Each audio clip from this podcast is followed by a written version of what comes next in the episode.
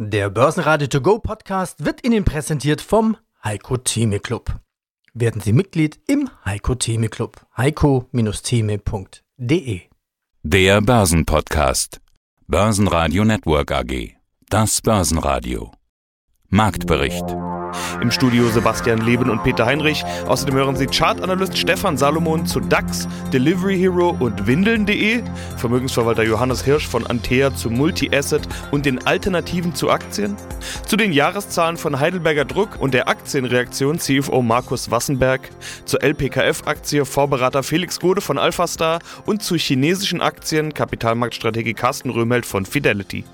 Sie hören Ausschnitte aus Börsenradio-Interviews. Die ausführliche Version der Interviews finden Sie auf börsenradio.de oder in der Börsenradio-App. Der DAX geht in den Rückwärtsgang am Tag vor dem wichtigsten Termin der Woche, der EZB-Sitzung. Schlusskurs 15.581 Punkte und minus 0,4 Prozent. Es bleibt also bei der Abwartehaltung, die schon in den letzten Tagen zu beobachten war. Der ATX in Wien gibt 1,4 Prozent ab auf 3.506 Punkte. Herzlich willkommen, mein Name ist Stefan Salomon, Chartanalyst und Autor des Buches Das große Lehrbuch der Chartanalyse. Wir starten mit dem DAX. Im DAX passiert in den letzten Tagen eher wenig, aber alle warten ja auch auf die EZB-Sitzung in dieser Woche. Wir hatten ja auch gerade neue Rekorde im DAX, das muss man ja auch dazu sagen. Herr Salomon, wir blicken wieder auf die Charttechnik. Welche Marken haben Sie denn im Auge, wenn jetzt wieder Bewegung in den DAX kommt? Sagen wir mal so, jedes neue Hoch bestätigt eine Aufwärtsbewegung. Und insofern, wir haben ja auch intakte, sehr, sehr langfristige Trendlinien. Wir haben aber auch eine etwas kurzfristigere Aufwärtstrendlinie seit Ende Januar diesen Jahres und diese verläuft derzeit knapp über der 15.000er Marke. Das heißt, man könnte also davon ausgehen, dass solange wir nicht unter diese Aufwärtstrendlinie fallen, dass die Börsenampel grundsätzlich auf grün gestellt ist und dass man Rücksetzer demzufolge eher auf Kaufsignale beobachten sollte. Das kann auch grundsätzlich als ja, Maxime, als Handelsmaxime so bestehen bleiben. Das Einzige, was wir im Moment sehen, dass wir eben trotz neuer Tops, die wir ja in den letzten Tagen gesehen haben, dass keine Anschlusskäufe kommen. Also wir haben eine gewisse Kaufzurückhaltung. Wir haben noch keine Umverteilungsphase, aber der DAX ist auch durch die letzten Wochen schon ein bisschen angeschlagen. Wir hatten Anfang Mai bis über Mitte Mai doch teilweise deutliche Gewinnmitnahmen, die ja bis 14.800 äh, bis knapp 14.800 Punkte liefen. Davon hat sich der Markt jeweils wieder erholt, aber hier haben wir eben gesehen, dass der Markt bereit ist zu Verkäufen, bereit ist zu Gewinnmitnahmen. Das heißt, das ist so ein bisschen das Manko, was wir im Moment haben. Demzufolge, Sie hatten dann nach Marken gefragt, also kurzfristige Marken sind etwa 15.470 und 15.340. Da sollten wir kurzfristig nicht darunter fallen, weil dann könnten wir durchaus eine Korrektur sehen bis an den Aufwärtstrend. Und sollte der geknackt werden und wir auch im weiteren Verlauf unter 14.750 laufen, dann haben wir eine starke Reaktion aller Voraussicht nach zwar kurzfristig, aber dann können wir doch mal Gewinnmitnahmen sehen. Johannes Hirsch, Geschäftsführer der Antea Vermögensverwaltung. Wie lange kann es noch weitergehen mit Aktienrally und Rekorden? Das ist eine Frage, die sich, glaube ich, alle inzwischen stellen. Momentan fehlen so ein bisschen die Impulse. Es kommt ja diese Woche auch noch die EZB dran. Davor sind Börsen ja oft sowieso ein bisschen vorsichtiger. Was man auf jeden Fall sagen kann, die Aktienmärkte sind schon sehr, sehr gut gelaufen und manche sagen sogar, Aktien sind teuer. Ihre Spezialität ist ja Multi-Asset, das heißt, Sie setzen nicht nur auf Aktien. Aber wie sehr setzen Sie in Ihren Multi-Asset-Strategien denn gerade auf Aktien? Also Aktien sind längerfristig nach wie vor eine hochrentierliche Anlage und vor dem Hintergrund spielen die Aktien derzeit eine Rolle, haben in der Vergangenheit eine Rolle gespielt und werden auch definitiv in der Zukunft eine Rolle spielen. Also das ganz klar. Es gibt natürlich sehr interessante Sachen außerhalb, kommen wir vielleicht ja gleich noch drauf, weiß ich nicht. Aber auf jeden Fall spielen Aktien auch weiterhin eine Rolle. Und wenn wir darüber sprechen, sind Aktien teuer oder günstig, dann denke ich mal, spielt also da weniger der absolute Preis eine Rolle, sondern es geht ja darum, darum, was, äh, welchen Gegenwert bekommt man für den Preis, das heißt, wie viel Gewinn bekommt man dafür. Und wenn ich dann sehe, dass man derzeit schon sehr viel mehr Gewinn dafür bekommt als noch vor einem halben Jahr oder vor einem Jahr, dann hat es auch berechtigt, dass Aktien teurer sind, also im Sinne von, dass sie höhere Preise haben, als das noch vor einem halben oder einem Jahr gewesen ist. Hm, da gibt natürlich noch mehr Aktienthemen zu besprechen, wollen wir gleich zu kommen. Jetzt möchte ich aber erstmal nach den Alternativen fragen. Sie sagen jetzt, es gibt ein paar interessante Alternativen. Jetzt höre ich aber doch schon seit Monaten, fast schon seit Jahren immer Tina, there is no alternative. Wo sehen Sie denn Alternativen? Also ich halte verschiedene Alternativen für interessant. Ganz klar sind es die Edelmetalle, sind zu nennen, wo man eben sagen muss, Gold bekommt man im Moment zu einem Preis, der sogar niedriger ist als zum vergangenen Jahreswechsel. Und jetzt will ich noch gar nicht davon sprechen, dass wir eben im, im Sommer letzten Jahres Preise bei Gold gesehen haben, die sogar 10 Prozent höher gewesen sind als das, was im Moment zu sehen ist. Silber liegt im Moment bei, was ich rund gerechnet, 27,5 Dollar. Wenn wir das mal im historischen Vergleich sehen, dann hatten wir eben vor zehn Jahren Jahren mal eine Phase, wo Silber 50 Dollar gekostet hat. Also hier bekommt man das regelrecht zu einem Discount. Kupfer notiert im Moment auf demselben Niveau, was wir vor zehn Jahren gesehen haben. Und wenn ich überlege, wie viel wir eben für den Umbau, für den ökologischen Umbau da benötigen, da wird so viel, unglaublich viel Kupfer benötigt. Die Nachfrage wird also deutlich in den nächsten Jahren nach oben gehen und der Kupferpreis notiert auf dem Niveau, was wir vor zehn Jahren gesehen haben. Nickel, da erwartet man im Rahmen der Elektro Elektromobilität, dass die Batterien ja sehr viel mehr Nickel benötigen. Da gibt es schon Studien, die sagen, ja, die Nickelnachfrage wird sich vervielfachen über die nächsten fünf oder zehn Jahre. Der Nickelpreis notiert ungefähr bei der Hälfte dessen, was wir mal in den Jahren 2007, 2008 gesehen haben. Also es gibt wirklich sehr, sehr viele Möglichkeiten, wo man auch immer noch zu einem niedrigen Preis hineinsteckt. Jetzt will ich gar nicht über Öl sprechen, was auch nur bei der Hälfte des Niveaus ist, was wir mal 2007, 2008 gesehen haben. Private Equity ergeben sich weitere Möglichkeiten, was wir auch innerhalb des Antea-Fonds sehr, sehr stark merken. Jetzt gerade im, im Verlaufe des Mais sind Sachen verkauft worden zum Vierfachen oder gar zum Achtfachen des Einkaufspreises. Und da haben wir noch einiges in der Pipeline, wo ich mir gut vorstellen könnte, dass wir vielleicht nicht in dem Ausmaß, aber wo auf jeden Fall weitere erfreuliche Entwicklungen da sind. Und, und, und. Also die, die Liste ist schon, schon erheblich lang, wenn man eben ein bisschen links und rechts schaut dass es wirklich viele, viele Möglichkeiten gibt. DAX-Gewinner war erneut Merck mit plus 2,8%. Die Merck-Aktie toppt damit das Allzeithoch erneut. Weitere Gewinner waren Fresenius und Fresenius Medical Care mit jeweils plus 1%. Verlierer im DAX war erneut Delivery Hero mit minus 1,5%. Spekulative DAX-Werte gibt es nicht allzu viele. Der spekulativste von denen dürfte wohl Delivery Hero sein. Äh, die sind momentan auch meistens entweder ganz vorne mit dabei oder ganz hinten im DAX. Ich habe gerade mal geschaut. Ausnahmsweise mal nicht stärkster Verlierer oder Gewinner, sondern irgendwo im Mittelfeld zum Zeitpunkt unseres Interviews. Aber das hängt ja auch immer davon ab, ob man gerade schwache oder starke Pandemiezahlen hat. Delivery Hero ja immer so ein äh, Corona-Gewinner, Stay-at-Home-Aktie, wie man es ja getauft hat. Äh, oder andere Tech-Fantasie im Markt. Da reagiert Delivery Hero auch immer drauf. Was sagt der Delivery Hero Chart? Ja, da haben wir auch ein Dreieck. Also Dreiecke sind in der Chartanalyse sehr, sehr aussagekräftige Chartformationen, also auch eine gewisse Schwankungsbreite darstellen, widerspiegeln, die sich aber im Zeitablauf so ein bisschen erniedrigt. Das heißt, ein Dreieck spiegelt immer Unsicherheit im Markt wieder. Und wenn dann diese Unsicherheit verlassen wird, also ein Dreieck nach oben oder unten verlassen wird, dann bekommen wir ein Richtungssignal. Und bei diesem Wert ist es ganz einfach so, dass wir jetzt so ein bisschen auf der Stelle treten. Wir haben ja jetzt auch demnächst die Hauptversammlung und äh, der Wert ist zumindest von der Stimmung sehr gut unterstützt, auch wenn man sich die diversen Kursziele der Bankanalysten anschaut.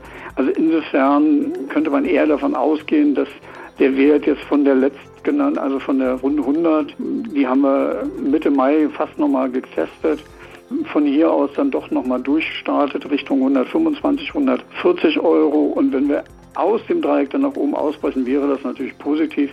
Und im Umkehrschluss sollten wir jetzt unter die 100 Euro fallen, wäre das eher negativ.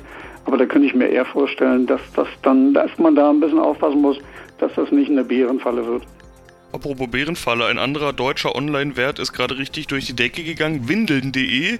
Die sind vermutlich Spielball dieser Wildwest-Spekulanten, was wir auch schon bei GameStop und Co. gesehen haben. Also umso wichtiger wird da dann die Charttechnik, weil fundamental lässt sich da ja momentan wirklich nicht mehr viel begründen und argumentieren. Schauen wir also auch da auf die Charttechnik. Im Endeffekt ist die Spekulation oder die Idee äh, ja eine ähnliche wie bei Delivery Hero, also Online, Technologie und so weiter. Die Aktie macht aber ganz verrückte Dinge. Wie steht es denn um die Aktie von äh, Windeln.de?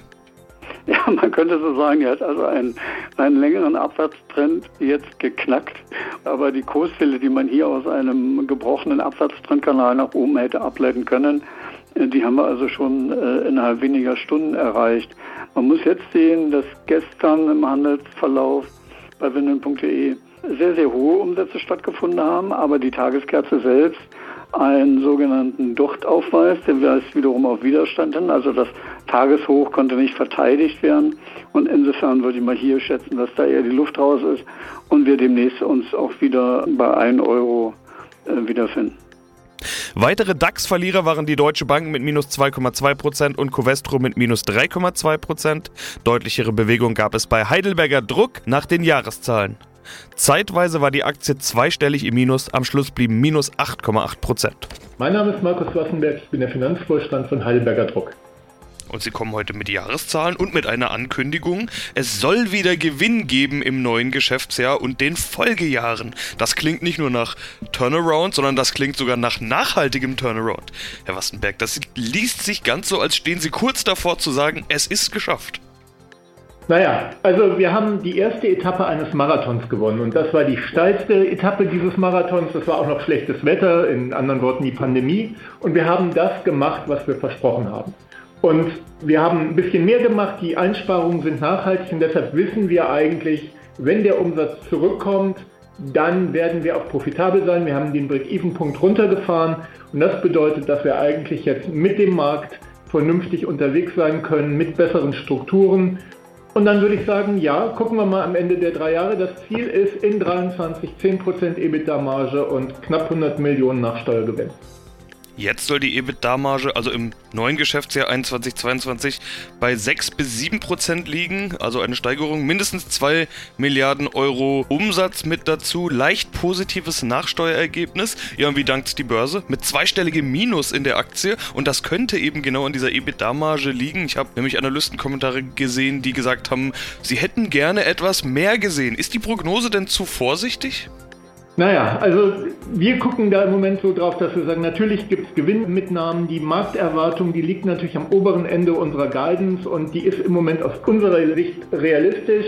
Wir kommen gerne wieder raus und sagen, Mensch, es ist noch besser geworden. Wir sehen, die Märkte kommen zurück. Wir sehen, unsere Auftragsbücher füllen sich. Aber ein bisschen Vorsicht sei uns erlaubt. Ich glaube, wir wollen alle nicht erleben, dass wir sozusagen unsere Versprechen nicht halten. Wir tun gut daran, zu liefern und genau das wollen wir tun. Also lieber Under Promise Over Deliver, der sichere Weg sozusagen. Und wo die Hoffnung liegt, das ist ja auch klar, das ist ganz klar beschrieben. Wachstums- und Wertsteigerung im Verpackungsdruck, bei digitalen Geschäftsmodellen in China und mit neuen Technologien. Wie ist denn die Lage bei Ihnen? Ich habe gelesen von spürbar anziehender Nachfrage. Ist das denn eine solche Erscheinung der Pandemieerholung, der Post-Pandemie-Welt, wenn man das mal ganz optimistisch und hoffnungsvoll so ausdrücken will? Also ich glaube, wir liegen da in einem guten Trend. Der VDMA hat ja auch seine Prognosen erhöht und so sehen wir das im Moment auch. Wir sehen eben, unsere Aufträge sind im letzten Jahr kontinuierlich gewachsen um 68 Prozent. Da soll man sich jetzt nicht irritieren. Das kommt natürlich von einem relativ niedrigen Niveau. Aber das letzte Quartal im vergangenen Geschäftsjahr war schon richtig klasse. Und die ersten beiden Monate unseres Geschäftsjahres, die waren wirklich hervorragend. Wenn das so weitergeht, sind wir wirklich sehr entspannt, dass wir unsere Umsatzziele erreichen werden. Die Kostenziele werden wir erreichen, denn die Verträge, insbesondere beim Personalabbau, sind unterschrieben. Insofern wissen wir, wenn das so kommt, werden wir das nächste Jahr auch liefern. Mein Name ist Felix Gode, ich bin Fondsadvisor des Alpha Star Aktienfonds und des Alpha Star Dividendenfonds. LBKF Laser. Eine ja, Aktie, die, die, die, rauf und runter geht und ja 2020 Umsatzrückgang 31 Prozent, klar, Corona-Jahr. Wie gut steht LPKF im Jahr 2021 da? Genau, also Sie haben es angesprochen. Hier haben wir zum Beispiel genauso ein Unternehmen, das Corona tatsächlich zu spüren bekommen hat. Es ist in zyklischen Kundenindustrien unterwegs, wie zum Beispiel Automobilindustrie oder Elektronikindustrie.